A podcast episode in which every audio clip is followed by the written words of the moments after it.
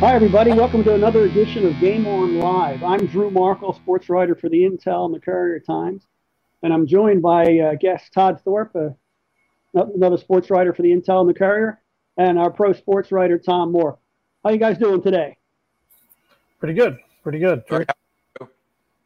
Good. All right, we got a lot of things. Let's let's get let's get cracking, guys. We got a lot of things going on. Tom, we'll start with you. Uh, you know, the Phillies open tonight. Um, I know you're heading down there for the, you know, the quote opener. Here we are on, you know, July 24th with an opener. No fans. You know, I guess we're going to have some uh, cardboard cutouts of people in the, you know, in the seats. You know, Tom, you know, you've been doing this a long time, but this is a weird time. What are you expecting to see? Yeah, it's. I was down Monday night for the exhibition game, Drew, and it, it is strange. I mean, they still charge, except there's no one to yell charge anymore. They still, you know, have tape take me out to the ball game recorded uh, for the seventh inning stretch about the the crowd, and, and there's no crowd there. Uh, the players, the overflow players, don't sit in the dugout; they sit in the stands between the dugout and home plate. It's just very, very unusual and odd. You can hear just about everything the players say, so it's it's different. It's totally uncharted waters. Um, you know, I, I, I guess, you know, I, I guess that was a little bit of a taste the other night, but like this is the real thing, and you know, I, there's always a sellout crowd even when the team's not very good on the first day, and there'll be, you know, a handful of people in the stands, team employees. They only allow 35 media members in in the press box because of uh, socially distancing. The photographers will be, kind of be on the moving around, trying to get shots from different places. You see them walking around, and that's it. They have a piped in no background noise that sounds like a bunch of birds in a tree chirping. Um, it's it, it's just really real. And then they have they have uh, cheering, recorded cheering when something good happens, which I suggested if they want to make it realistic, there should be booing when something bad occurs because Philadelphia being Philadelphia and New York and Boston, they're known for that. But yes, I it should it, it should be unlike anything that anyone's ever seen, Drew. Well, Tom, you know, I heard, you know, football players say that if there's no fans for NFL games, you know, that might not be a bad thing. If you're going on the road to play, you know, in a notoriously loud stadium, you know, you're not hearing the crowd and all the noise. You'll be able to hear the plays called. And, you know, there, some of them have said they wouldn't have a problem with it. But motivationally, how do you see these baseball players? I mean, you know, you know, getting pumped up for a game where, you know, it's basically in a vacuum. Yeah, yeah, they have to do it themselves. I mean, you have to the bench and the other your teammates and yourself, you know, have to do it. You know, a guy like you know Harper, uh, Bryce Harper, who's very, very, you know, sort of feeds off the crowd and vice versa. You have to figure out a way, you know, to do it, you know, to do it yourself. And it's, uh, I guess they've had, you know, they had the three exhibition games to get a little bit of a taste of what it's like. Um, but now you know the the real thing. So that's another that's another aspect that will be uh, very interesting. You you probably saw they're expanding the playoffs. Um, They're going to to 16 teams, eight in each league, which is totally new. Um, uh, it'll be an extra uh, three teams in each in each league, um, and it'll be uh, last year the Phillies were 81 and 81. They would have missed the playoffs by three games. There could there could be teams with losing records making it. Um, I think it's I understand why they're doing it to make people involved, but it doesn't it, to me it, it it doesn't this doesn't merit it. You don't need half the league like the NBA and the NHL making the playoffs. It just it's not worth it. And they're going to play first round series best of 3 and the higher seeded team gets all home games so there's no travel. But still, you get two hot pitchers, lose two games at home, you could be the team that would have won the World Series. Um, so I guess maybe that's part of it because it's such a unique season. They want to try something, you know, different. And I would hope that this will not continue after this year. What do you think, Todd? Well, I think. Yeah, I think it, it sounds. Go ahead.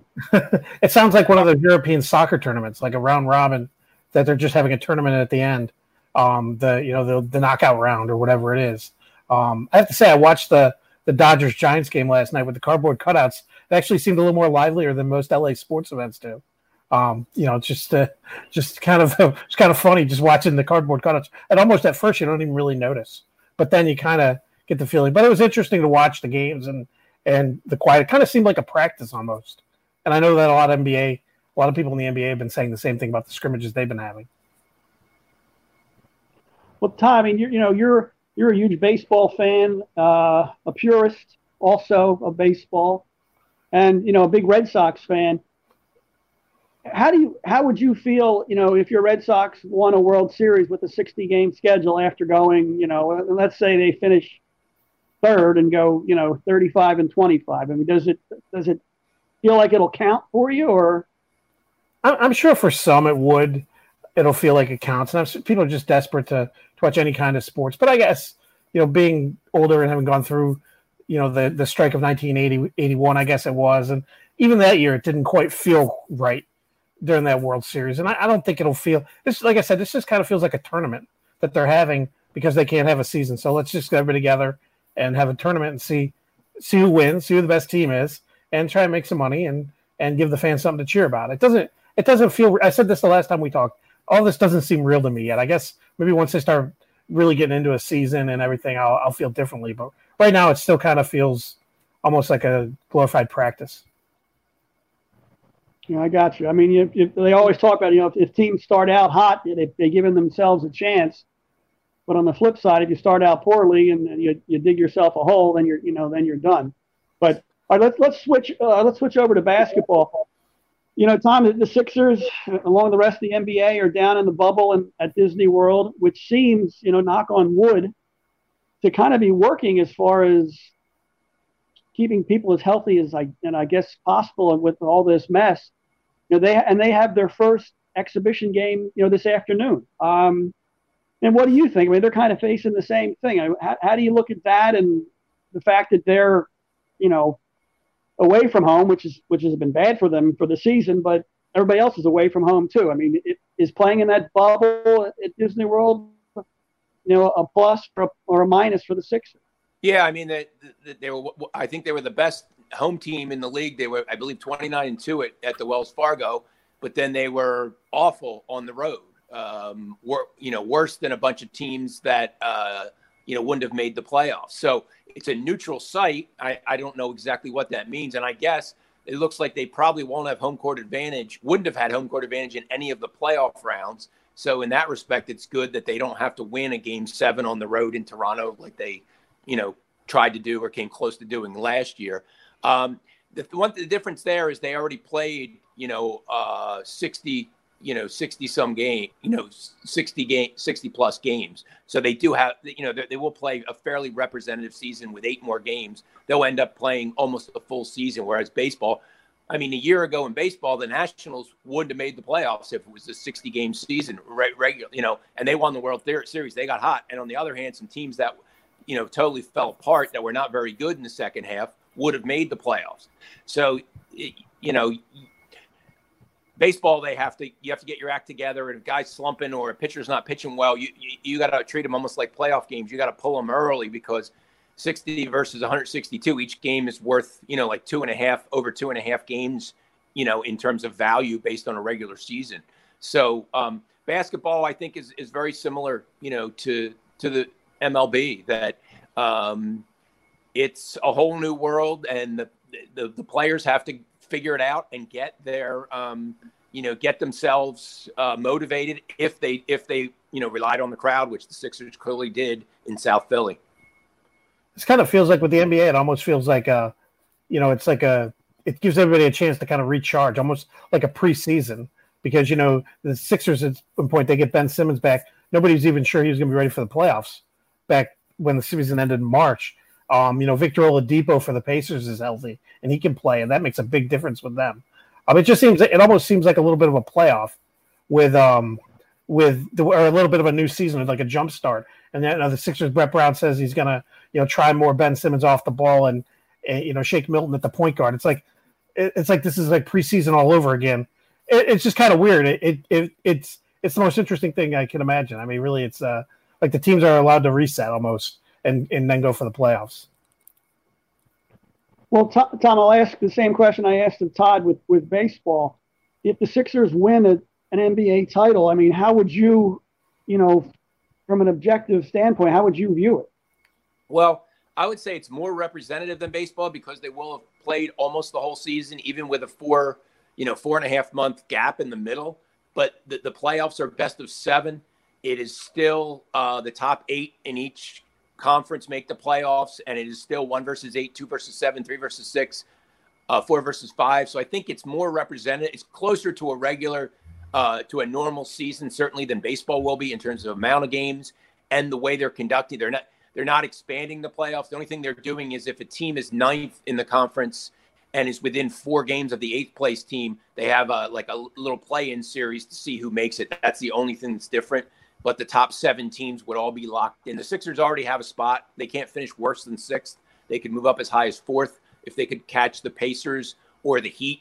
So it, they're already in. And Brett Brown, like Todd said, he may he may end up trying some things and treating some of those eight regular season games almost like preseason games, trying different combinations, trying a different guy as his 10th man to, to give a crack to see in the playoffs, is this a guy that we should be giving minutes to? Or one night it might be uh, Glenn Robinson the third. The next night, um, you know, it could be, uh, you know, uh, fill fill in the blank. It could be any number, uh, uh, you know, of other guys, Norvel Pelle, whoever it is, uh, Mike Scott, and then, but but by the playoffs, when they start, I believe it's August 18th. That's when you have to have your act together and you have to know because it becomes best of seven and you lose, you know, you lose four to seven, you're gone.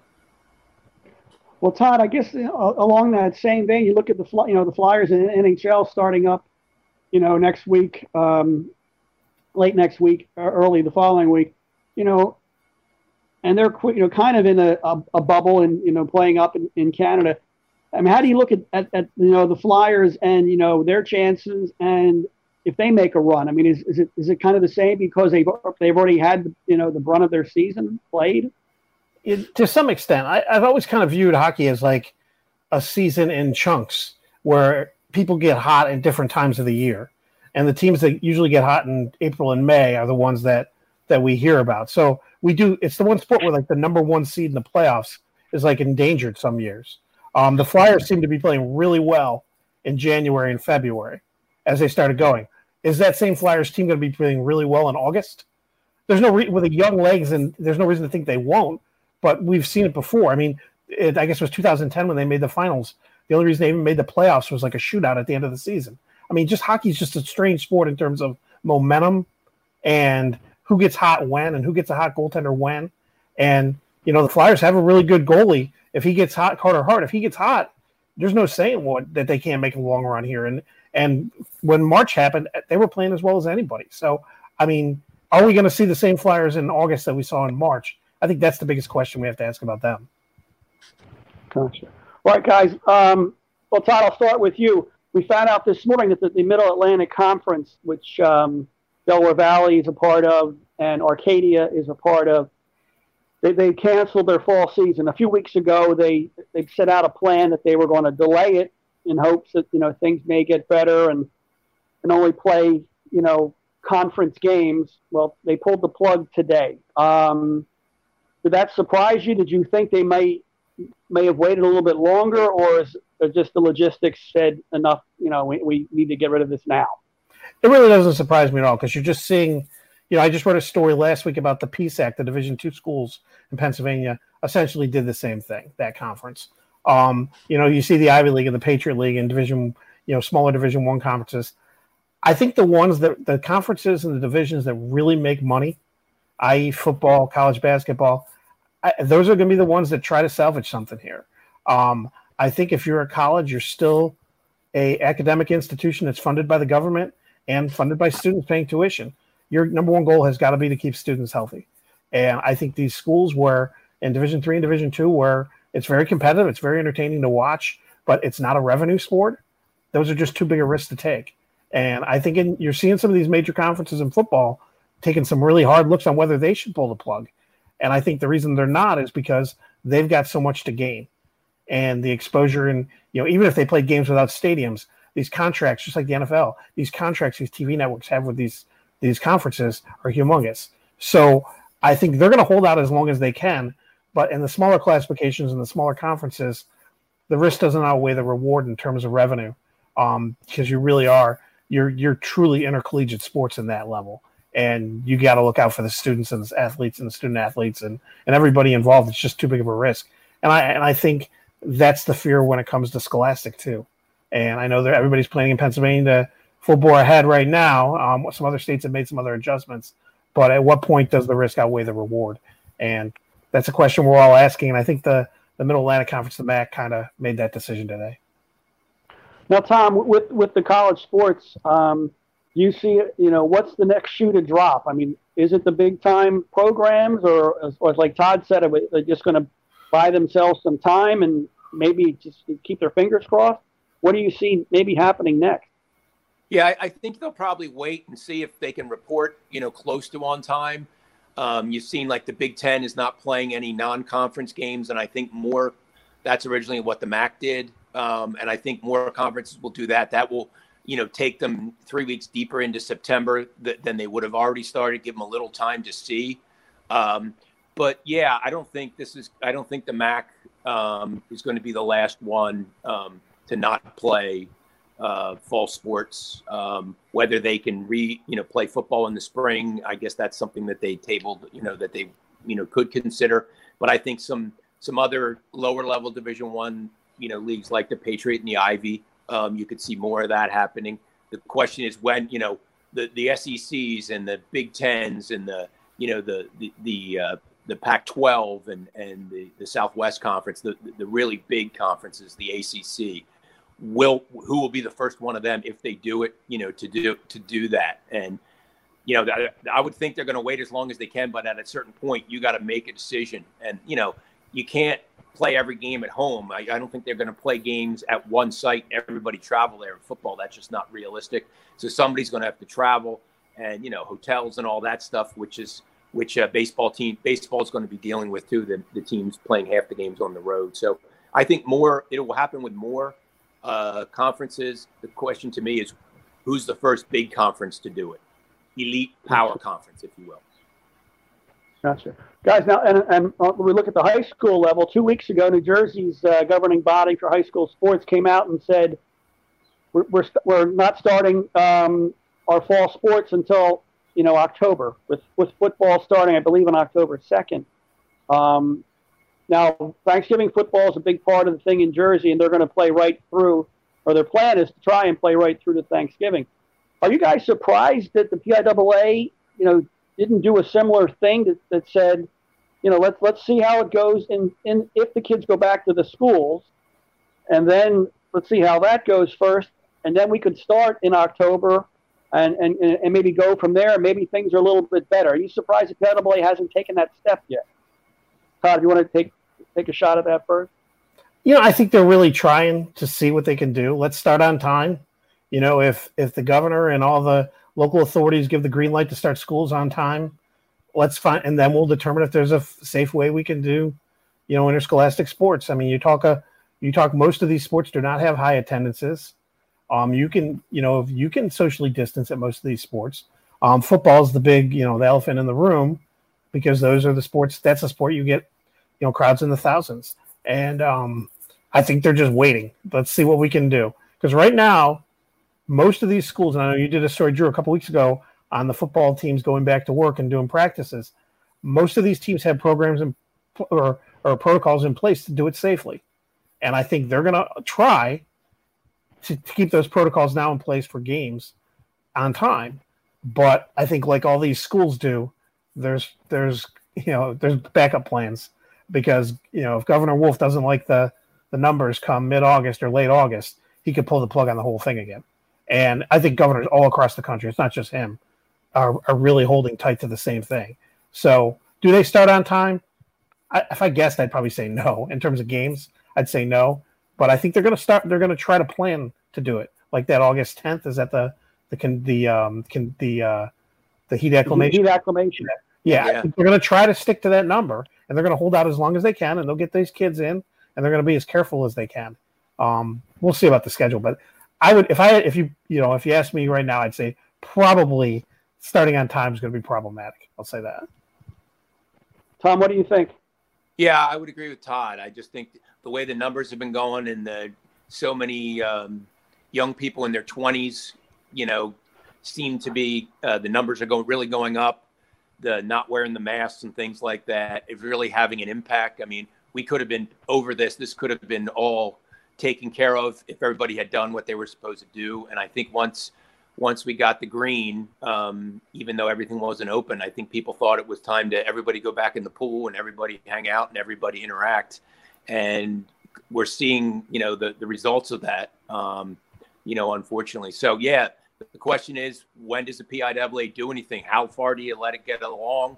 If the numbers aren't getting better, if the numbers were getting better as they were, you know, six, five, six, seven weeks ago, um, you, I could have seen it coming, but now that we've kind of taken a left turn here, um, yeah, I, I, I, don't know. And you know, clearly the you know all the athletes and the coaches and the parents, especially the ones that are seniors, you know, want to have their senior year. Just all the all the the athletes in high school and college that missed out on their spring seasons that were seniors, especially, you know, is is, is really a shame. But um, you know, if the danger and you know the the chances for you know, getting COVID um, continue to increase, and there isn't a vaccine, which it doesn't look like there probably will be in this calendar year.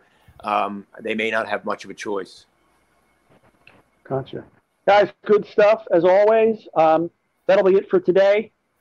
Uh, everybody, you know, if you get a chance, check out the uh, the last of the nine-part series we've been doing um, on all decade teams, the top ten athletes of you know nine different sports. The, you know, the football team will be running in the Intell and the Courier in print on Sunday and online uh, early Sunday morning. Um, that's been a lot of fun.